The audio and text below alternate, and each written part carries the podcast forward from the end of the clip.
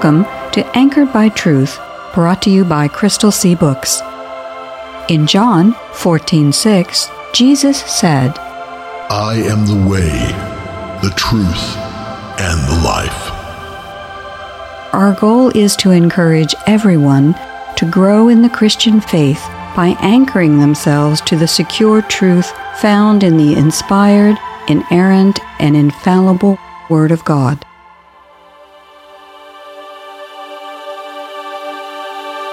Some years later, an alliance will be formed between the king of the north and the king of the south. The daughter of the king of the south will be given in marriage to the king of the north to secure the alliance, but she will lose her influence over him, and so will her father. She will be abandoned along with her supporters. But when one of her relatives becomes king of the south, he will raise an army and enter the fortress of the king of the north and defeat him. Daniel chapter 11, verses 6 and 7, New Living Translation. Hello, I'm Victoria Kay. Welcome to another episode of Anchored by Truth. Today, we are continuing our look at the intertestamental period, the 400 plus year period between the close of the Old Testament and the beginning of the New Testament. I'm in the studio today with R.D. Fierro, author and founder of Crystal Sea Books. R.D., today we're going into our fourth episode in this series. Can you give us a brief recap of where we are and why we are talking about a period of history when no books were being added to the Bible? Well, greetings to all the Anchored by Truth listeners, and thank you for being with us today. So let's start with the second question first. The reason that we thought it was important to take a close look at this intertestamental period is the same reason, really, that we do everything on Anchored by Truth. Because we want to help listeners increase their understanding of and their confidence in the Bible. The Bible contains the content of the Christian faith. The Bible contains God's special revelation to the world. We can know that God exists, and we can know that God is a God of immeasurable power and wisdom by just looking at the created order. But the amount of information that we are going to be able to derive about God just by looking at the created order is going to, of necessity, be limited. Theologians call the knowledge we get about God by our observation of the created order general revelation. This knowledge is general in that it's available to everyone, but it's also general in its content. By looking at galaxies and stars, we can know that whoever created them is a being of immense power and strength. We can look at the unmatched complexity of a cell and see that the Creator must have unimaginable wisdom and precision. But we won't know that God sent His only begotten Son to die for our sins just by staring at the stars or looking through a microscope.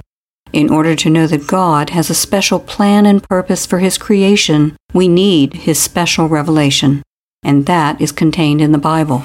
Right. You know, it's not too strong a statement to say that if someone doesn't know what the Bible says, that any faith they possess, even though it may be genuine and it may be sincere, the content of that faith is going to be incomplete. At a minimum, that is not the kind of faith that God wants His children to have. The Good News translation of the Bible says, quote, Faith comes from hearing the good news about Christ, unquote.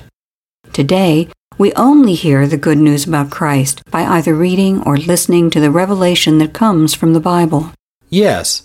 So we need to read and meditate on the Bible in order to develop our faith. But just about any honest reader is going to tell you that the first time that they probably read the Bible, especially the first time that they read certain parts of the Bible, there are going to be lots of things in the Bible that they didn't understand on their first reading. Quite possibly things such as our opening scripture. In our opening scripture, we heard about the king of the north and the king of the south, and them trying to form an alliance. We also heard about the king of the south sending his daughter to marry the king of the north, but then the daughter gets abandoned. I don't think it's much of a stretch for many of us to wonder what all this has to do with coming to salvation through Christ. I'm sure you're going to say, that's why we're doing this series. Well, I don't have to say it because you just did. We're doing this series on the intertestamental period for two reasons. First, because studying that period of time, that period in history, helps us make sense of scripture passages like the one that we heard from Daniel, chapter 11, in our opening scripture. Let's remember that the Bible is all about the grand saga of creation, fall, and redemption. Now, in the Bible, creation and the fall, those occur within the first three chapters of Genesis, which is the first book of the Bible. So, the rest of the Bible, the balance of Genesis and the next 65 books of the Bible, that's all about the unfolding saga of redemption. Well, because that saga of redemption occurred and occurs during the real history of the world, in order to understand the saga of redemption, we need to understand some of the history of the world. Well, the second reason that we're doing this series is because studying the history of the intertestamental period actually helps us increase our confidence that the Bible is the Word of God. Because there were a large number of prophecies that were made during the Old Testament that were actually fulfilled during the intertestamental period. Fulfilled prophecy helps demonstrate that the Bible truly has a supernatural origin. So, that's part of what we want to do during the study of the intertestamental period. We want to show that there are numerous prophecies made in the Old Testament period that will fulfill during this time. We believe that seeing the precision of the prophecies and the precision of the fulfillment should increase our confidence in the fact that the Bible is the Word of God. Correct. The seemingly mundane facts of history connect to the Bible's spiritual messages about salvation and heaven in a very direct way. By reading the Bible and studying history, we can see that the Bible contains a large volume of prophecies, hundreds of which have been fulfilled. So, seeing this large body of fulfilled prophecy, this solidifies our confidence that the Bible is God's Word so if we can trust God's word because we can see all of these fulfilled prophecies, well, then we know that we can trust God's word also in the matters that we can't see, the matters that are supernatural. So, where are we then in our intertestamental series? Obviously, today you want to talk about the specific prophecy that's contained in Daniel chapter 11, verses 6 and 7. How does that fit in with what we've covered so far in the series?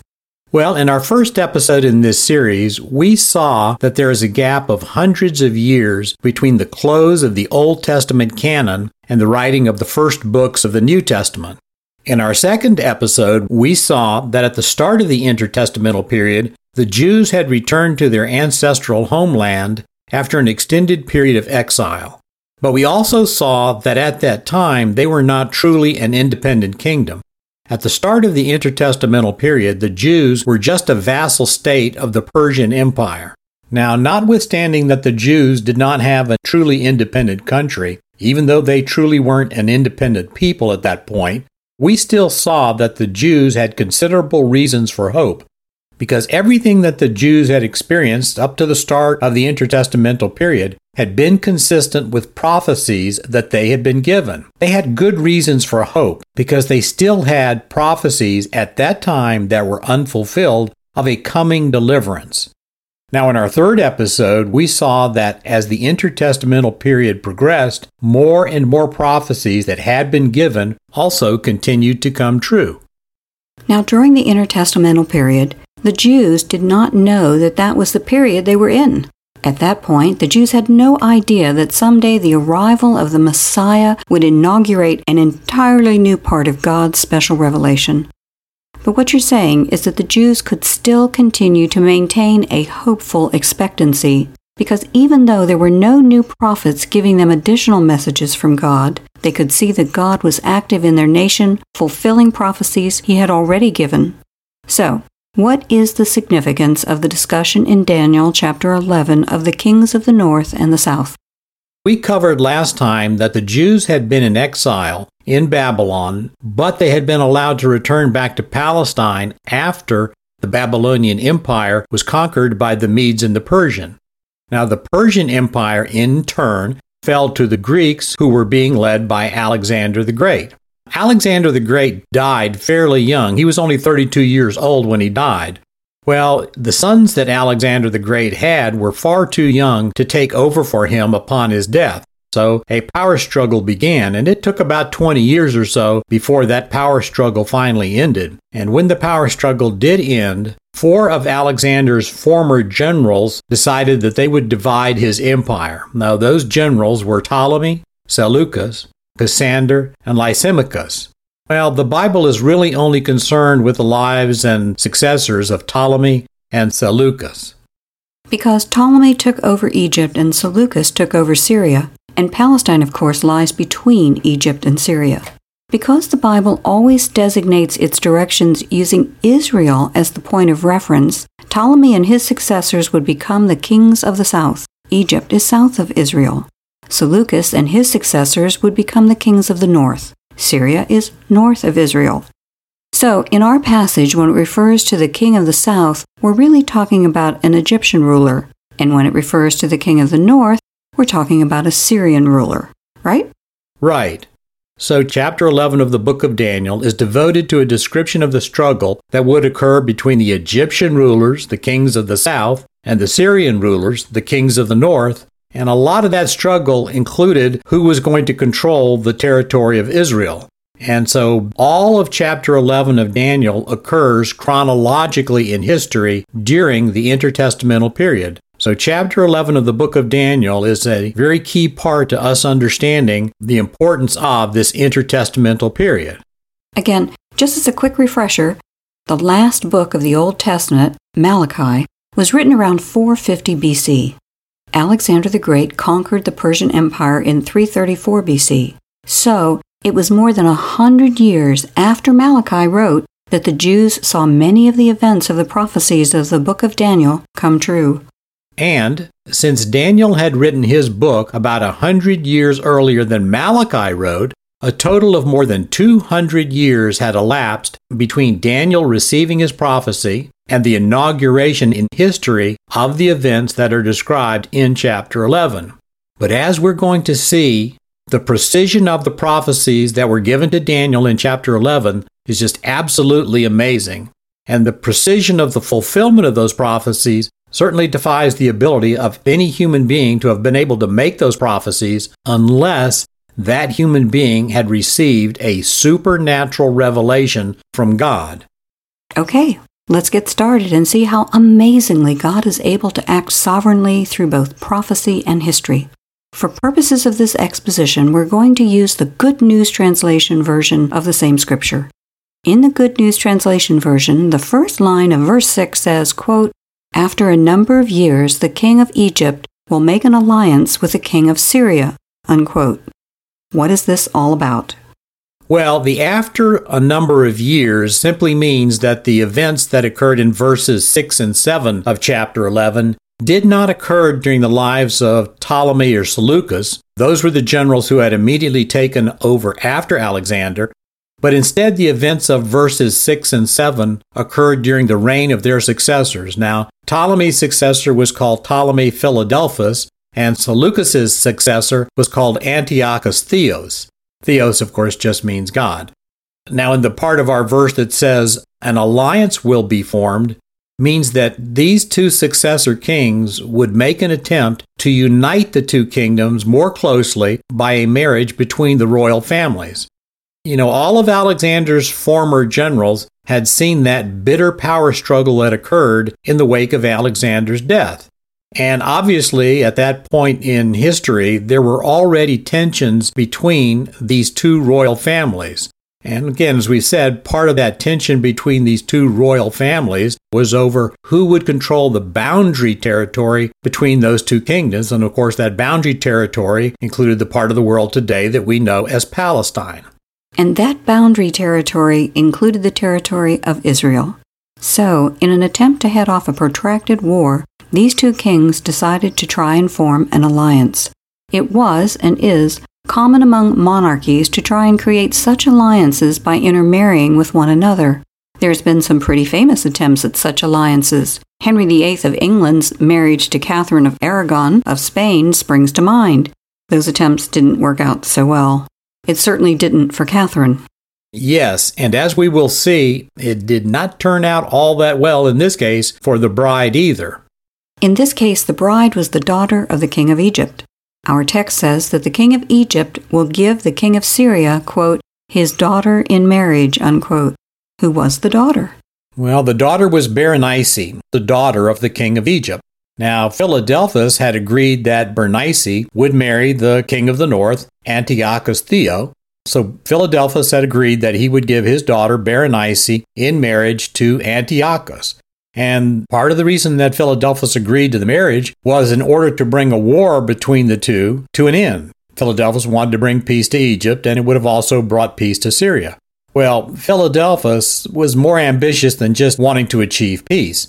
He not only wanted to restore an immediate peace between the two kingdoms, but he was hoping that ultimately an alliance between the two kingdoms would be of benefit to his kingdom, the kingdom of Egypt, the kingdom of the south. Because one of the conditions under which Philadelphus gave his daughter to Antiochus in marriage was that Antiochus would basically divorce his former wife, Laodice.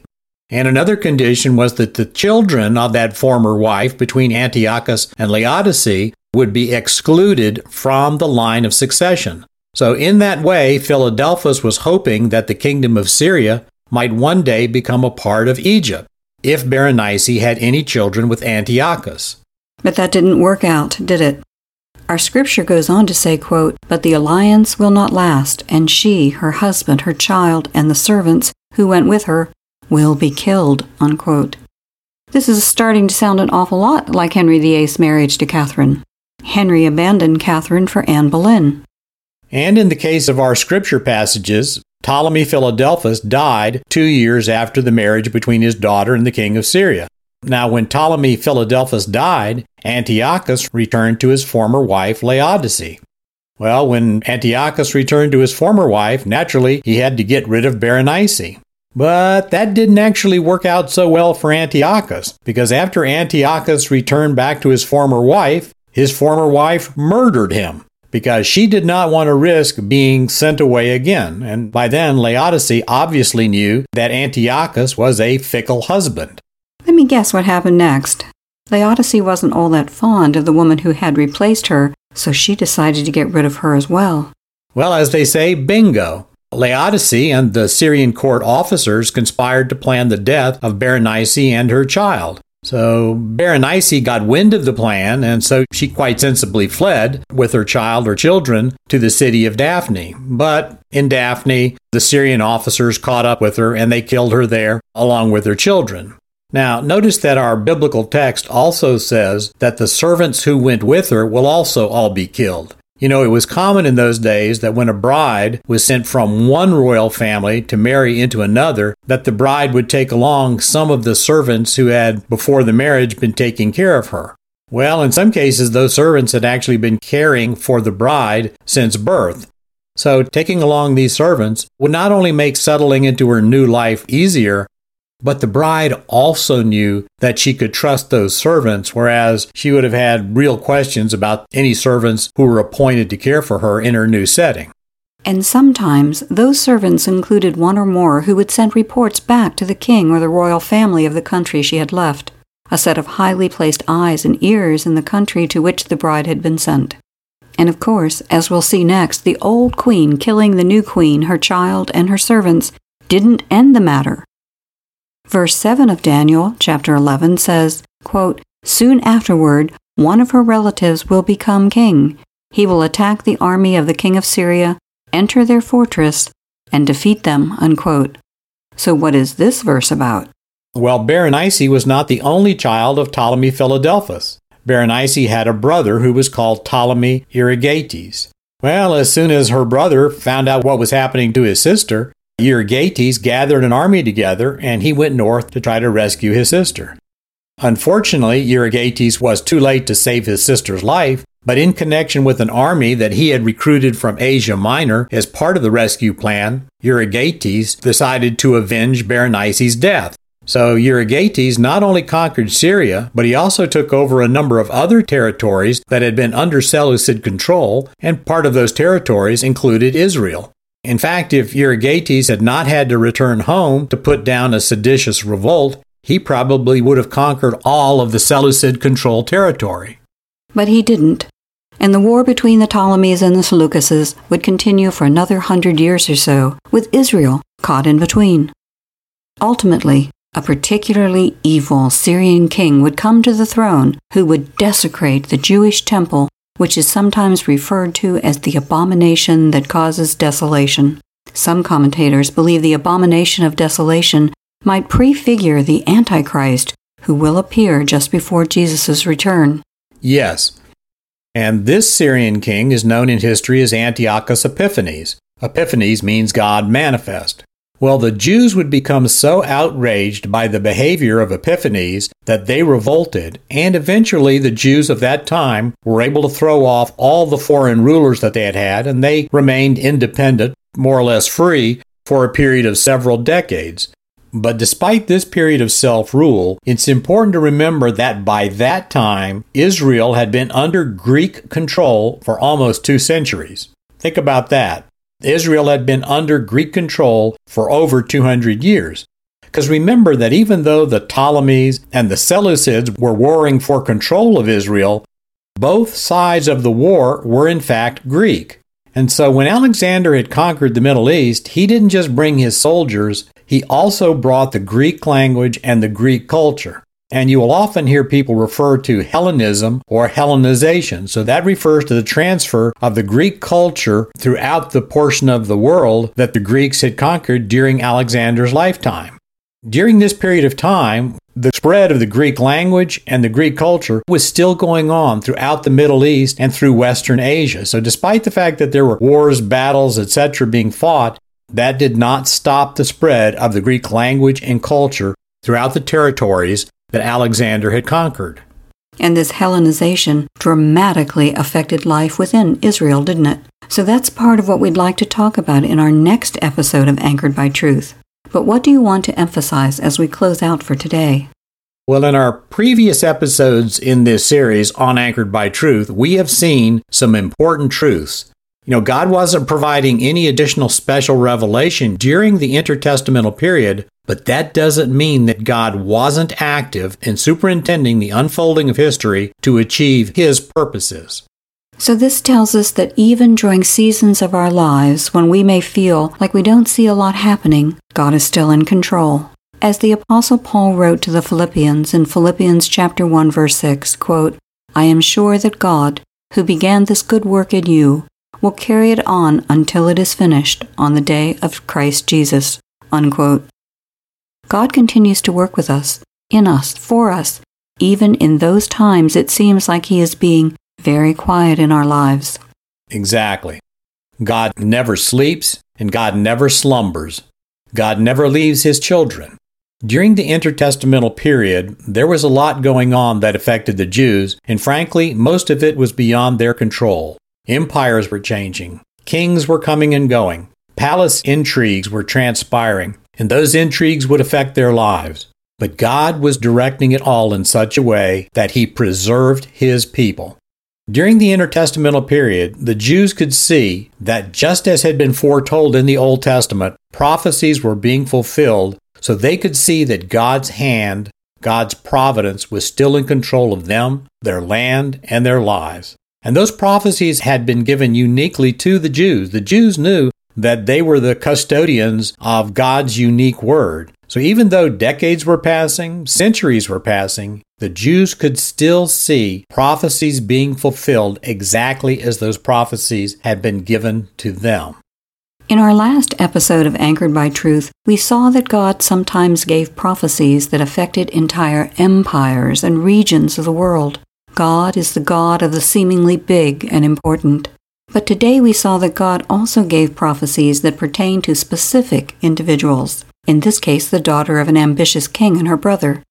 God isn't just the God of empires and world history, He is also the God for individual people and individual destinies. Yes, God knows each of us personally.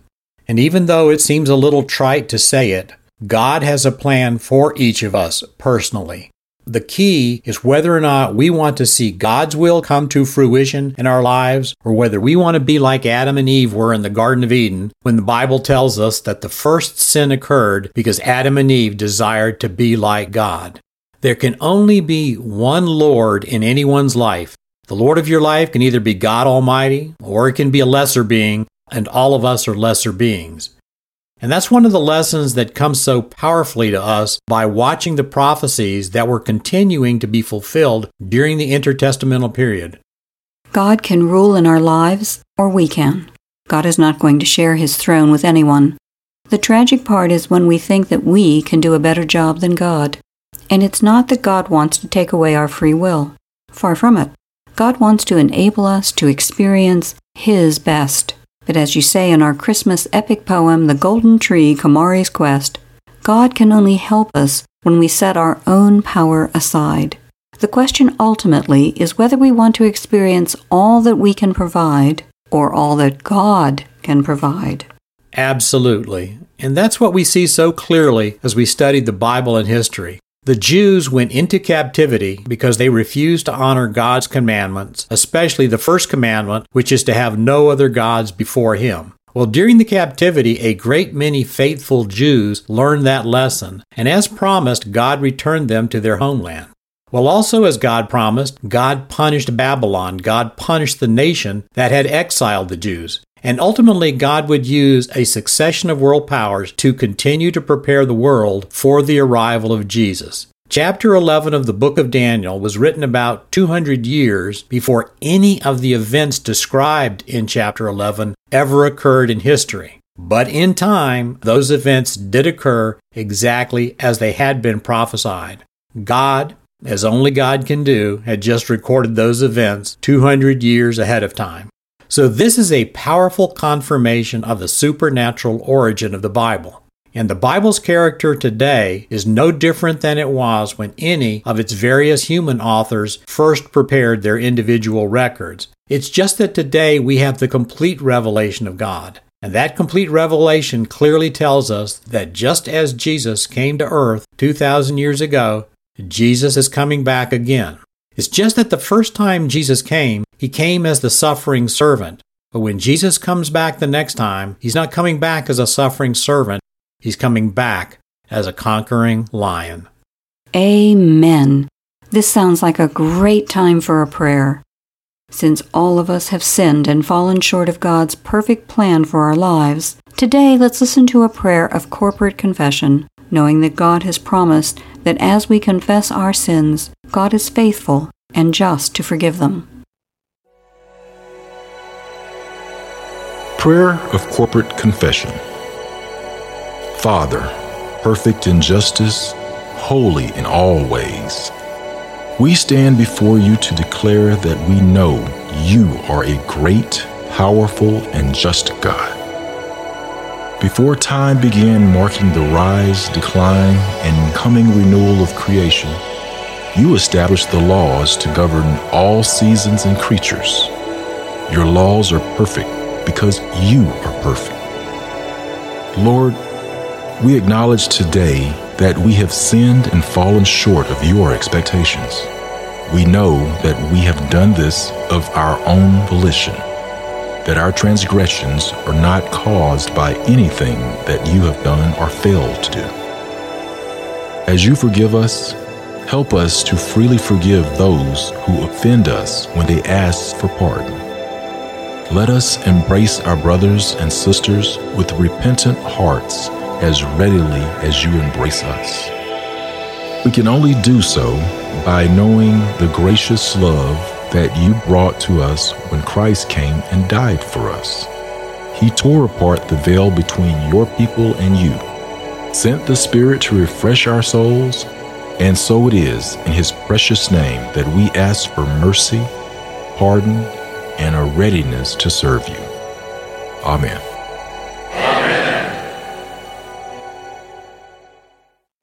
We hope you'll be with us next time, and we hope you'll take some time to encourage some friends to tune in also, or listen to the podcast version of this show.